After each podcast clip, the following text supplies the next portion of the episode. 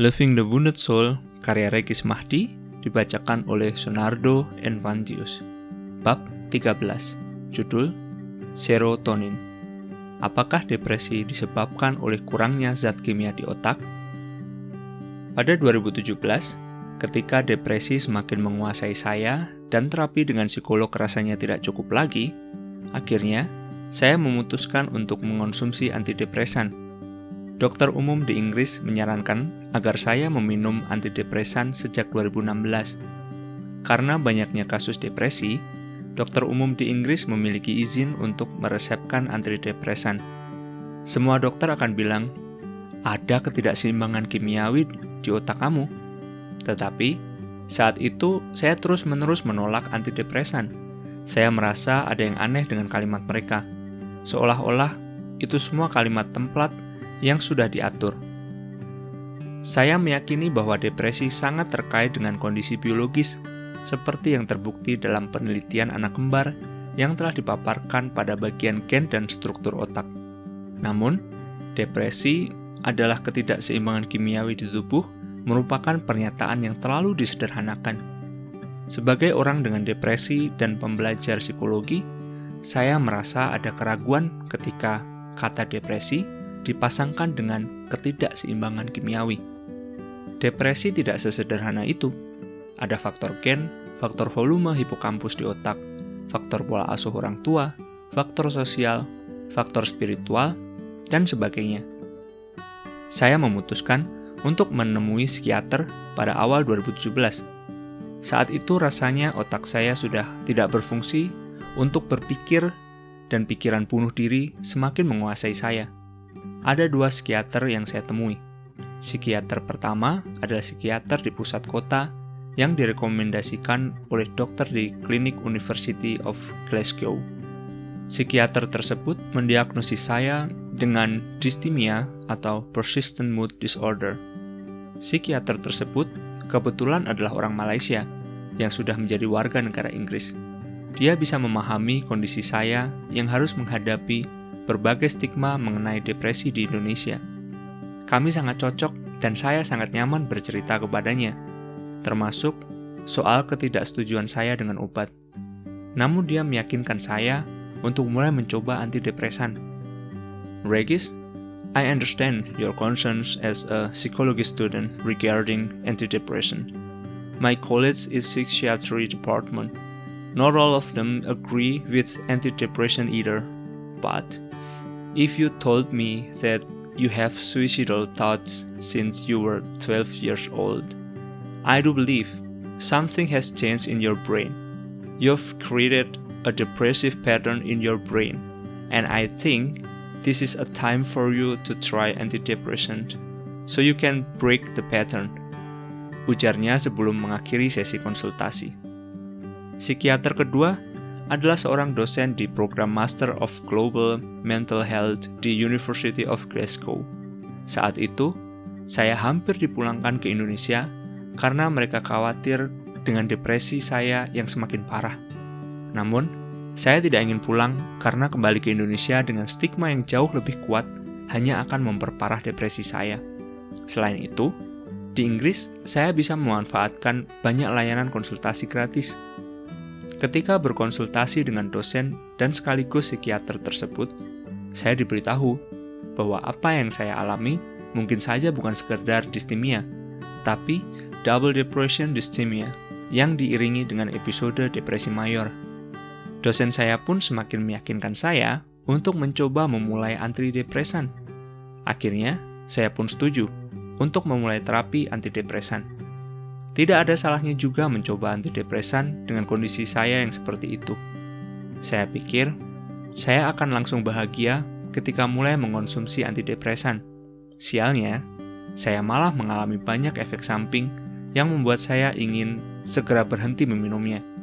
Saya merasa lemas, mual, diare, sakit di sekujur tubuh, bahkan keinginan bunuh diri menguat beberapa hari hingga saya bermimpi melakukannya.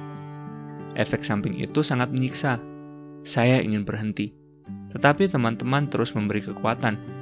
Dokter juga berkata bahwa efek tersebut wajar untuk beberapa minggu pertama. Setelah enam bulan minum obat antidepresan, saya masih tidak yakin apakah obat itu memengaruhi kesembuhan saya. Namun, yang saya tahu, saya semakin mengenal serotonin. Antidepresan, neuron, dan neurotransmitter yang merupakan materi mata kuliah biopsikologi yang dulu sangat saya hindari. Saya mempelajari lagi semua hal tersebut karena ingin benar-benar tahu apakah antidepresan menolong. Berkenalan dengan neuron dan neurotransmitter. Di dalam otak manusia, terdapat lebih dari 100 miliar neuron. Neuron atau sel saraf adalah sel yang bertanggung jawab untuk menerima input sensoris dari dunia luar, mengirim perintah motorik ke otot, memberikan sensasi di tubuh, dan menentukan suasana hati. Masukan sensoris atau informasi yang dimaksud bisa bermacam-macam. Misalnya, ketika kita mencium aroma makanan, kemudian kita lapar. Ada jutaan neuron yang bekerja untuk membuat kita merasa lapar dan membayangkan makanan. Contoh lain, ketika kita melihat foto orang tua, kemudian merasa rindu, atau melihat anjing galak, kemudian merasa takut. Sebenarnya, dalam otak kita ada jutaan interaksi antar neuron. Jutaan interaksi itulah yang membuat kita merasakan rindu, sedih, bahagia, atau menyiapkan tubuh kita untuk memiliki keinginan berlari karena ketakutan. Neuron menerima dan memberi informasi kepada tubuh melalui neurotransmitter. Neurotransmitter adalah senyawa kimia di otak yang berperan dalam menyalurkan informasi tersebut. Ada banyak jenis neurotransmitter di tubuh kita dan setiap neurotransmitter memiliki peran yang berbeda. Beberapa neurotransmitter sangat berkaitan dengan suasana hati. Jika ada ketidakseimbangan atau kegagalan fungsi neurotransmitter, komunikasi antar neuron dapat terganggu. Gangguan itu dapat menyebabkan gangguan neurologis yang signifikan terhadap perkembangan depresi. Orang-orang yang mengalami depresi biasanya sudah membentuk pola interaksi neuron di kepala mereka Misalnya, seseorang yang sejak kecil selalu ditolak oleh teman-teman di rumah dan sekolah akan membentuk pola reaksi neuron di kepala mereka yang mengasosiasikan pertemanan dengan rasa sakit hati, kecewa, dan diabaikan. Jutaan interaksi neuron terjadi selama anak itu mengalami rasa kecewa. Ketika suatu hari orang itu masuk ke lingkungan baru dan berkenalan dengan orang-orang di dalamnya, neuron di otaknya terbiasa mengirimkan sinyal yang terkait dengan perasaan kecewa, sakit hati, dan diabaikan. Tanpa ia sadari, tiba-tiba saja ia merasa sakit hati dan takut. Reaksi orang itu pun pastilah menghindar dan berbicara seadanya. Mari berkenalan dengan serotonin. Serotonin adalah salah satu senyawa kimia di otak yang sering disebut sebagai happy chemical atau hormon bahagia karena disinyalir berpengaruh terhadap kebahagiaan seseorang. Para dokter, ilmuwan, psikolog, dan psikiater meyakini bahwa orang-orang yang mengalami depresi memiliki kadar serotonin yang rendah di tubuh mereka. Sekelompok peneliti melakukan meta-analisis dalam kurung menganalisis dan merangkum studi-studi dengan tema yang sama atas 552 penelitian yang melibatkan 116.477 subjek penelitian secara total. Hasilnya menunjukkan bahwa studi-studi itu secara konstan memperlihatkan bahwa 21 jenis antidepresan memang ampuh untuk meningkatkan mood seseorang yang sedang mengalami depresi. Studi yang dianalisis adalah studi yang membandingkan efek antidepresan dan efek obat placebo dalam kurung sekelompok orang yang diberi obat dari tepung tetapi diyakinkan oleh sang dokter bahwa obat itu adalah antidepresan. Di sisi lain, banyak ilmuwan meyakini bahwa studi-studi terkait antidepresan adalah studi yang didanai oleh industri obat, sehingga hasilnya pasti menunjukkan bahwa antidepresan adalah obat yang sempurna untuk menangani depresi dibandingkan terapi lainnya. Penelitian mengenai depresi dan ketidakseimbangan neurotransmitter di otak, khususnya serotonin, telah ada sejak 50 tahun lalu. Sejak itu juga, industri farmakologi aktif mengiklankan bahwa depresi adalah penyebab macetnya produksi serotonin di otak. Akibatnya, Semakin banyak orang yang percaya bahwa serotonin adalah faktor tunggal dari depresi dan bergantung pada obat-obatan antidepresan untuk melancarkan produksi serotonin di otak mereka. Namun, sebenarnya masih banyak perdebatan mengenai apakah serotonin merupakan faktor penentu depresi paling besar.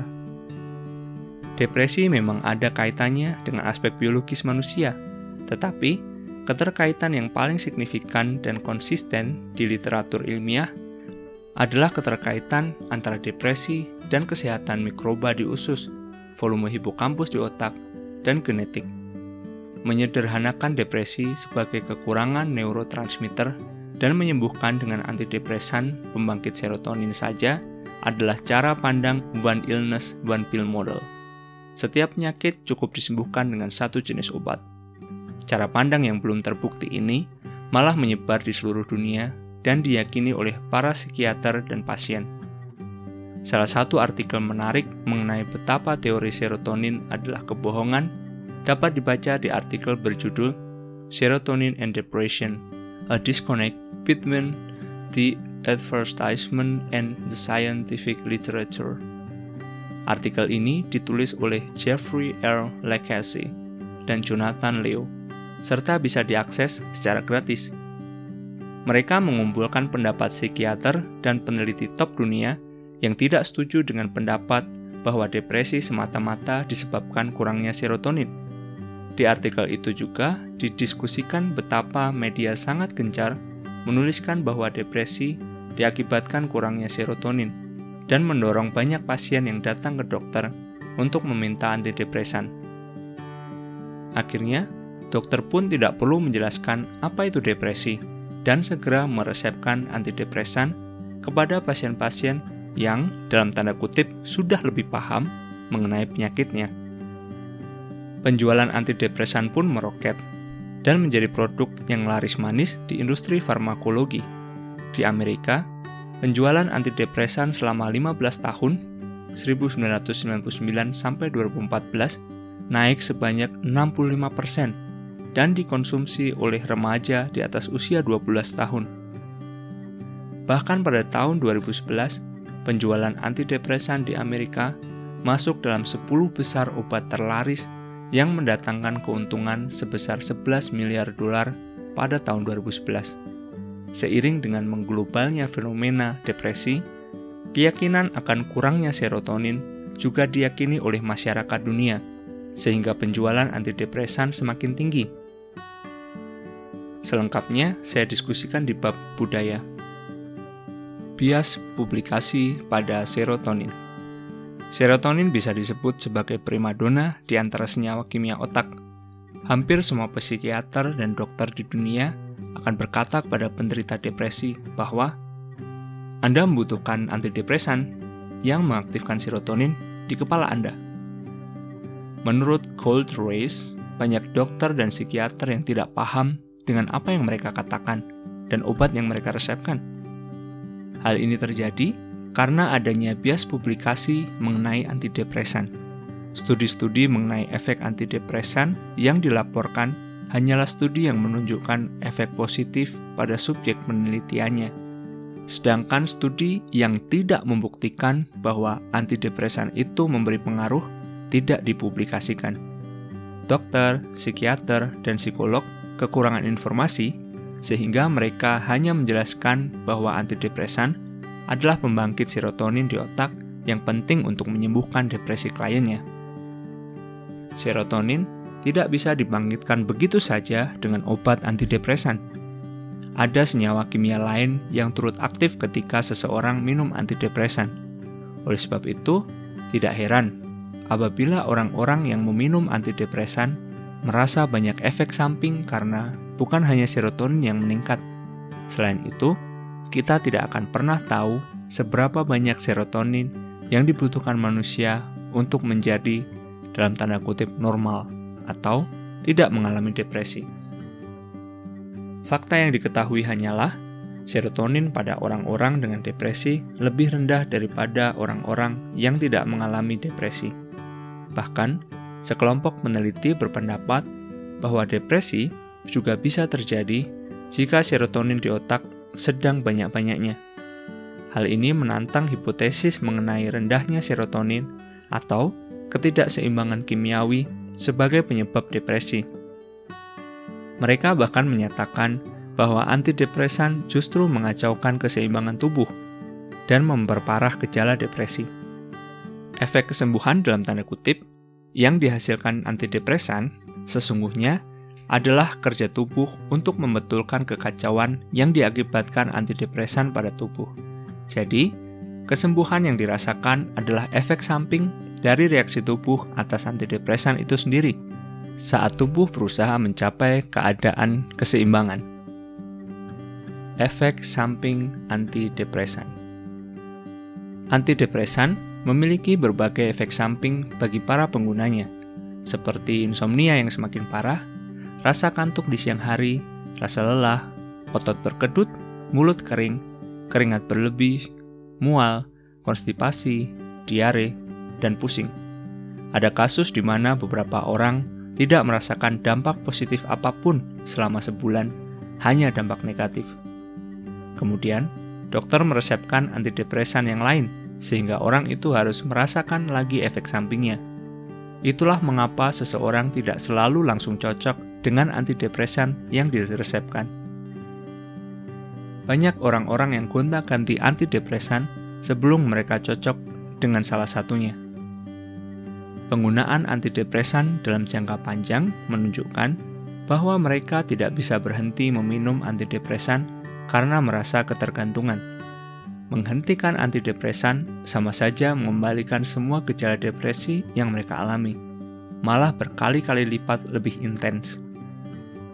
Penelitian di Selandia Baru terhadap 180 orang pengguna antidepresan dalam kurun waktu yang lama, sekitar 3-15 tahun, menemukan bahwa di samping manfaat positif atau peningkatan mood, mereka juga mengalami banyak efek samping lain, di antaranya 65,3% mengalami peningkatan berat badan, 64,5% mengalami mati rasa emosional, 43% mengalami ketergantungan, 71,8% mengalami disfungsi seksual, dan 7,5% mengalami efek samping setiap kali berhenti dari antidepresan seperti mual, nyeri di tubuh, dan mood memburuk.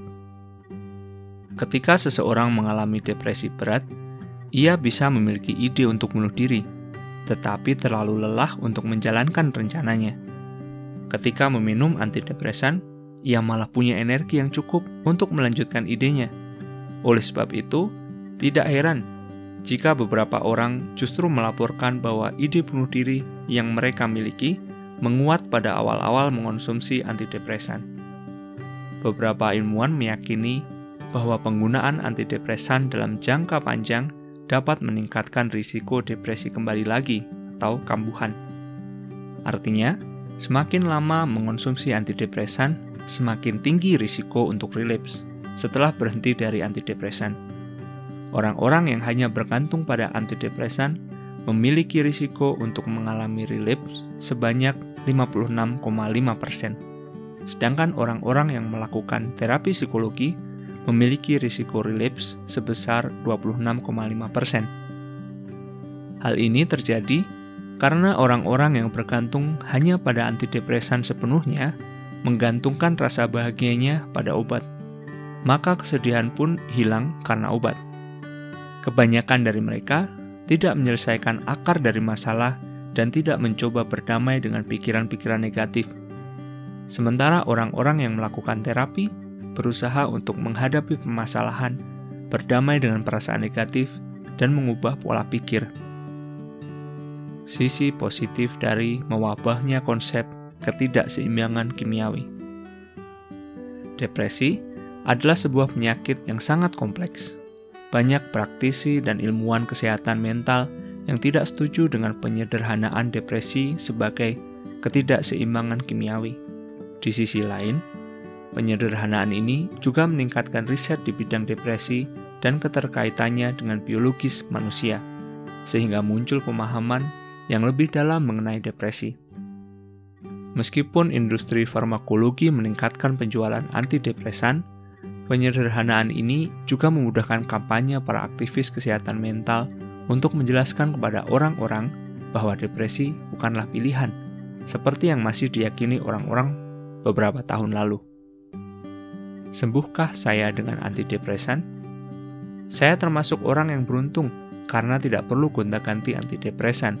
Pada bulan pertama pemakaian, saya sempat mengalami mual, diare, lemas, mati rasa secara emosi, pusing, dan pikiran bunuh diri yang semakin intens. Namun pada bulan berikutnya, segala efek samping itu sudah tidak begitu terasa dan mood saya membaik. Tidak banyak lagi pikiran negatif yang berseliweran di kepala saya. Saya sempat heran mengapa pikiran negatif itu bisa hilang.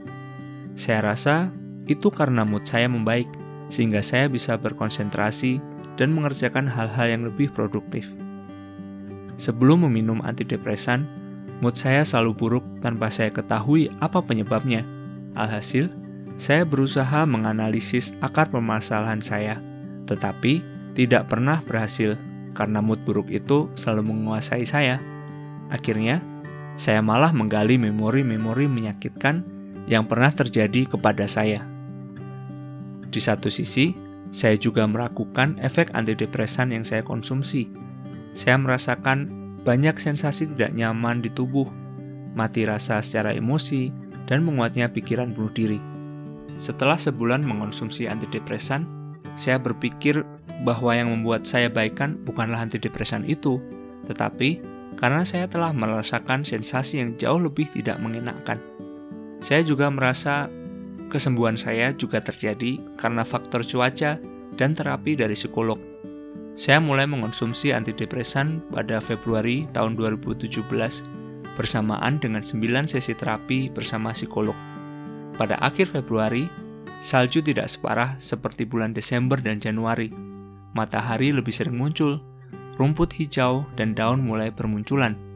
Seiring membaiknya cuaca di Glasgow, perubahan musim semi ke musim panas, mood saya juga membaik. Saya akan membahas hal ini lebih lanjut pada bab alam.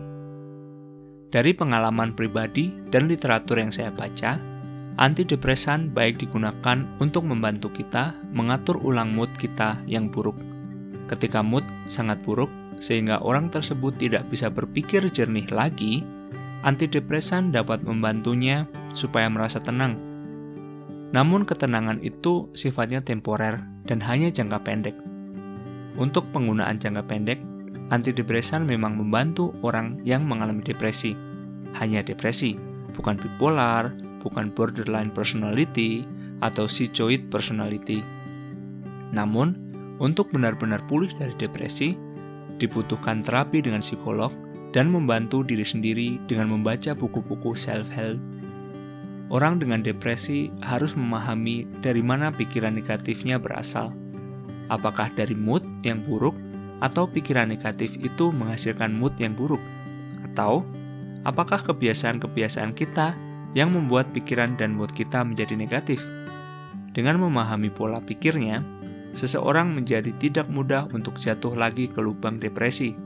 Namun, jika hanya bergantung dengan antidepresan, peluang kambuhnya depresi akan selalu ada.